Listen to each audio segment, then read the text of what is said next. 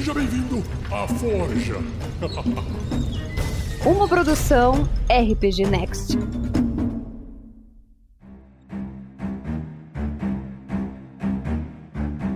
Os Deuses do RPG, um podcast do RPG Next, trazendo as religiões para você. o podcast mais abençoado ou amaldiçoado da sua podosfera. Eu sou o Thiago Santos e estou aqui com ele, Vinícius Vaz. E vamos continuar hoje com o episódio falando sobre um, um deus muito querido do, de quem está seguindo a aventura Storm King's Thunder, que é o deus Torm, da nossa musa, a Crisalis. Então vamos começar. Torm, que é o deus da justiça e da verdade. E ele tem um símbolo sagrado um pouquinho excêntrico, né, Vinícius? É uma manopla direita branca. Manopla é aquela peça da armadura que protege as mãos. Aquela armadura de placas, que é aquela luva de metal que protege as mãos. Eu acho interessante que quando a gente vê uma ilustração do Torm, se você digitar aí no Google da vida, você vai ver que ele, ele tá em cima de um dragão alado. É dragão, né, Vinícius? Não é um Wyvern. Não, tem, tem braços na frente e atrás. Tem quatro patas e duas asinhas. É, é dragão. É, é um dragão. Ele tá montado num dragão alado. Uma espada gigante. Cara, ele parece ser muito forte. Qual que é o portfólio dele, Vinícius? O portfólio deles é a lei, dever, lealdade, autossacrifício, coragem e obediência. E quais são seus domínios, Thiago? O domínio dele claramente, se você está em cima de um dragão alado, portando uma Great Sword, que é a sua arma favorita, eu acho que não é a paz que ele tá vindo prosperar, né? A não ser que, assim, eles estão precisando de paz, então vamos levar a guerra. É isso aí. O domínio dele é a guerra. E ele tem uns nomes e títulos que são tão imponentes quanto a sua imagem. Que são a verdade, o Deus verdadeiro, a fúria leal, a mão da retidão. Ele é leal e bom no seu alinhamento. Mas qual é a história de Torm, ô Thiago? No princípio, as origens de Torm eram um mistério. Igual essa voz Cid Moreira que eu tentei imitar, mas não consigo fazer a voz do Cid Moreira, que inclusive é um cara muito legal, que eu já vi o Cid Moreira pessoalmente, o cara tem uma voz incrível, mas isso não vem ao caso.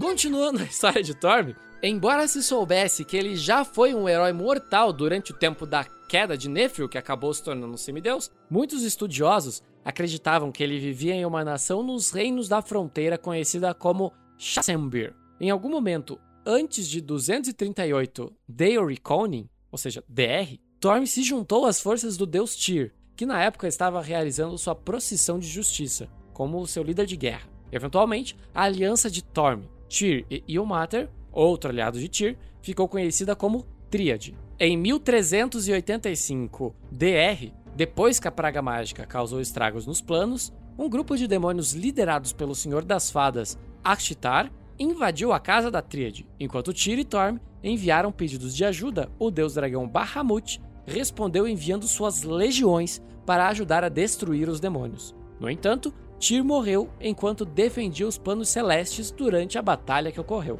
Torm muito reverenciava Tyr, vendo como seu pai espiritual. Ele também era um forte aliado de Ilmater. Torm teve uma amizade com Helm antes da morte desse em 1384 DR, embora os sacerdócios das duas divindades fossem frios um com o outro. O Torm ganhou considerável atenção e elogios durante o Time of Troubles, quando seus fiéis ajudaram a manter uma das tabuletas do destino desaparecidas em segurança. E o seu próprio avatar lutou e destruiu completamente o avatar de Bane fora de Tantras em Eleasis, aparentemente matando o deus que já havia sido enfraquecido por Mistra, e seu servo Elminster. Torm sabia que não tinha poder suficiente para derrotar Bane, então ele escolheu absorver as almas de seus adoradores em Tantras, sabendo que eles seriam mortos instantaneamente. A transferência de almas foi feita voluntariamente e levou milhares de vidas, mas Torm escolheu poupar crianças com 14 anos ou menos. Esses indivíduos ficaram conhecidos como progeny do mártir.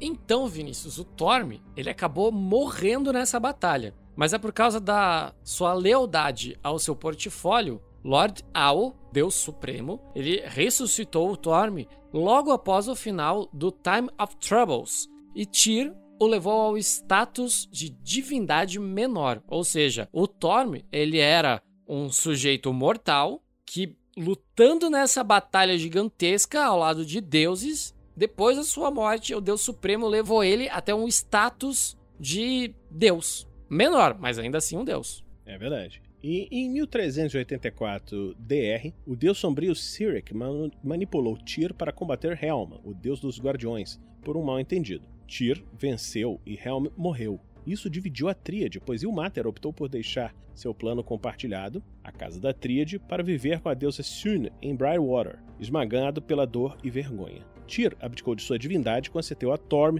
todo o seu poder divino. Tyr aconselhou todos os seus seguidores a oferecer sua lealdade a Torm. Então ele era um deus menor e virou um deus maior. Em 1385 DC, depois que a praga mágica causou estragos em todos os planos, um grupo de demônios liderados pelo Senhor das Fadas, o Ashtar, ele invadiu a casa da Tríade. E quando Tyr e Torm enviam pedidos de ajuda, o deus dragão Bahamut respondeu enviando suas legiões para ajudar a destruir os demônios. No entanto, o Tyr acabou morrendo enquanto defendia os planos celestes durante a batalha que veio ocorrer. Depois disso, Tornips se tornou a principal divindade da Tríade e promoveu Bahamut para a mesma posição que ele ocupava quando servia a Tyr, e Ilmater se juntou ao seu companheiro de Deus mais uma vez. Os três deuses se mudaram para o plano de Celestia e repropuseram o papel da Tríade nos reinos. Obviamente, por conta disso, o Torm ele tem muitos inimigos entre as divindades malignas,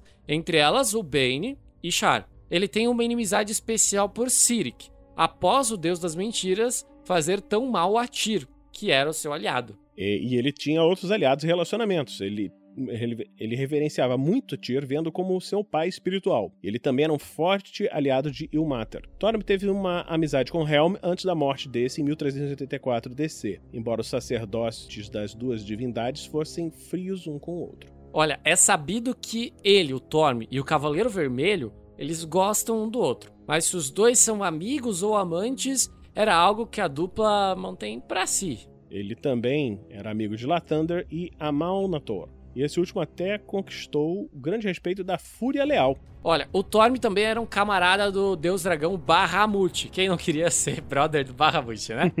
que também era uma divindade servidora para ele, como um cavaleiro. Ambos os deuses haviam lutado lado a lado contra os deuses e demônios do mal em muitas ocasiões. São eles dois. Então, lembra aquela imagem que eu falei quando você digita Torm? Ele tá montado em cima de um dragão? Esse dragão é Bahamut. Caraca.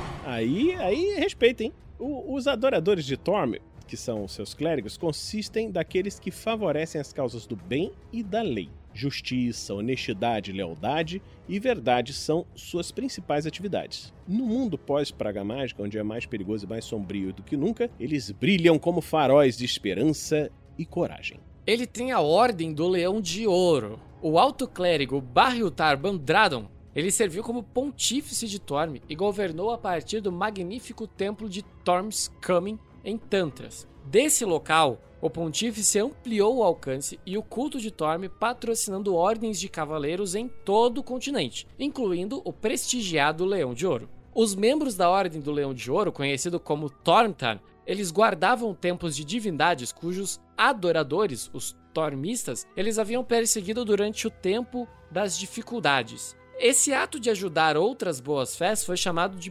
penitência do dever. Juntamente com a penitência do dever, os Tormtar também tiveram que cumprir a dívida de abandono, que é o ato de gastar todos os recursos possíveis para eliminar os cultos de Sirik e Ben, e a dívida da destruição, um ato de localizar e registrar áreas de mortos, magia selvagem e reparando o, o tecido entre essas duas esses dois planos. Como a gente cansou de ver o Sandoval fazendo lá em na mina perdida de Fandelver, né? No Tarrasque na Bota. Ele tava rasgando esse weave, né? Tava a magia selvagem, ela destrói essa trama da realidade, dá uma distorcida. Isso, e a função dessa galera aí é costurar, né? Exatamente, consertar os erros. Exato. E como a ordem ela foi criada durante o renascimento da igreja de Torm, ela gozou de uma diversidade notável em relação às habilidades, as classes e raças de seu Tormtar. Há uma outra ordem, é o Olho da Justiça. Essa ordem, sediada em Westgate, foi considerada herética por muitos tormitas. A ordem adorava uma forma de Torm que eles chamavam de Deus Tríplice, que eles acreditavam ser uma combinação de Torm e os deuses mortos Tyr e Helm.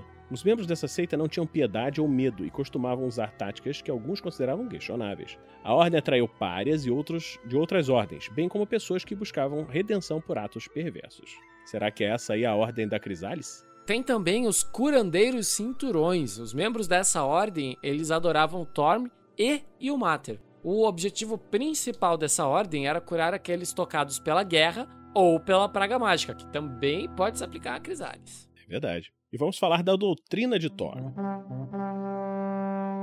A salvação pode ser encontrada através do serviço. Todo fracasso do dever diminui Thor. Todo sucesso aumenta o seu brilho. Esforce-se para manter a lei e a ordem. Obedeça a seus senhores com alerta e antecipação. Fique sempre alerta contra a corrupção. Ataque rápida e vigorosamente contra a podridão no coração dos mortais. Traga uma morte rápida e dolorosa aos traidores. Questione leis injustas, sugerindo melhorias ou alternativas, e não leis adicionais. Seus quádruplos deveres são fé, família, mestres e todos os bons seres de Faerun.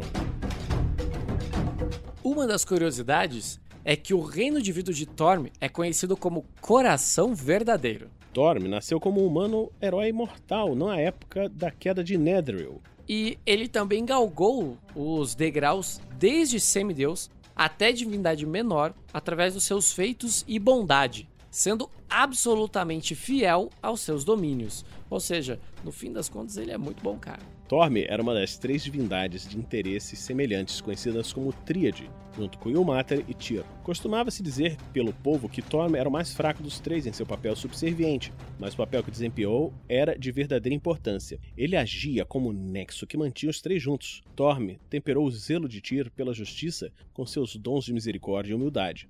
Após a morte de Tyr, Torm se tornou o novo líder da Tríade quando assumiu o lugar do mestre de Celestia. Nessa nova Tríade, Bahamut assumiu o papel do deus da justiça no lugar de Tyr, enquanto Ilmater se tornou o deus da misericórdia e Thor o deus da lei, atuando como um ponto de equilíbrio entre os outros dois deuses. Um grupo de centenas de milhares de criaturas humanoides de todos os tipos, chamadas Wanderers, caminharam eternamente a informação através da superfície interna da esfera de cristal dos reinos. E seu canto constante permitiu a abertura de portais usados pelos praticantes de magia. Segundo a lenda, eles eram indivíduos excepcionalmente maus, condenados na morte e a esse destino pelos deuses. O Thor me parecia ser responsável por toda essa existência e desempenhar um papel importante nesse processo, pois cada um dos Wanderers usava seu símbolo na palma da sua mão. No Tarrasque na Bota, a única conhecida e famosa acólita de Torm que passou pela série dos podcasts foi a paladina Crisalis,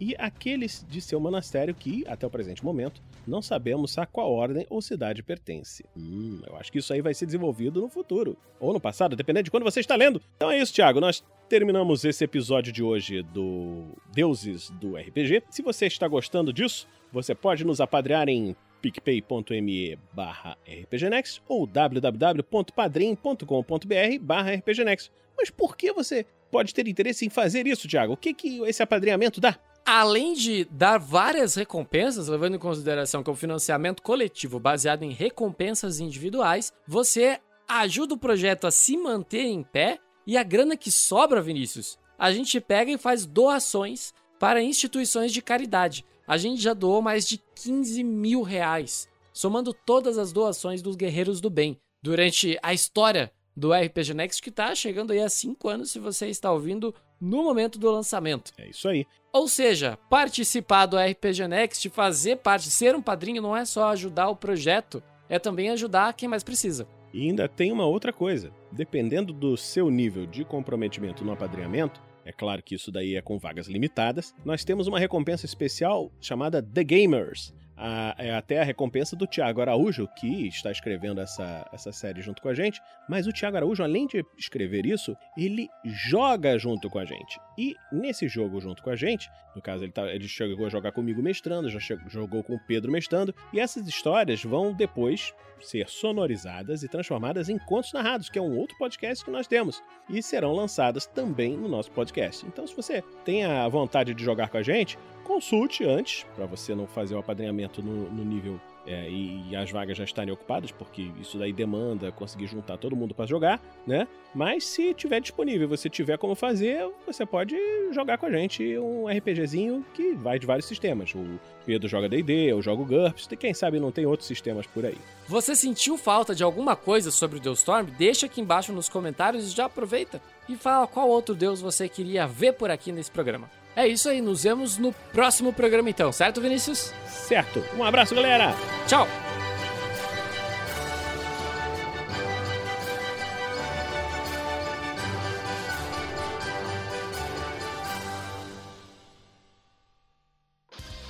Energium Ilimitada, edições de podcast.